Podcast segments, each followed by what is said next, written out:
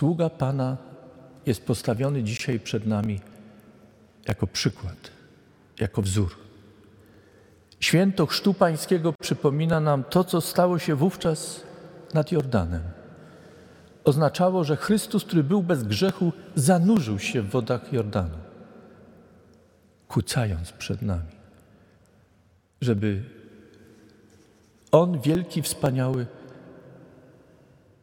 był na naszym poziomie i żebyśmy mogli spojrzeć w Jego oczy. Zniżył się do nas, ale nie popełnił grzechu. Jan Chrzciciel z tego powodu nie chciał ochrzcić. Nie widział powodu, dla którego Chrystus musiałby chrzcić się chrztem pokutnym.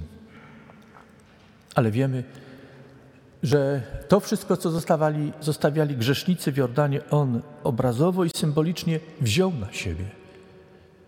Zanurzył się w całym brudzie tego świata. Nie po to, by sądzić i potępić, ale po to, by wziąć na siebie to, co jest moim i Twoim grzechem, co jest grzechem ludzkości, by przez Niego, jak mówi Paweł, nowego Adama, nowego człowieka dokonać odkupienia ludzkiego grzechu i dopełnić zbawienia każdej i każdego z nas.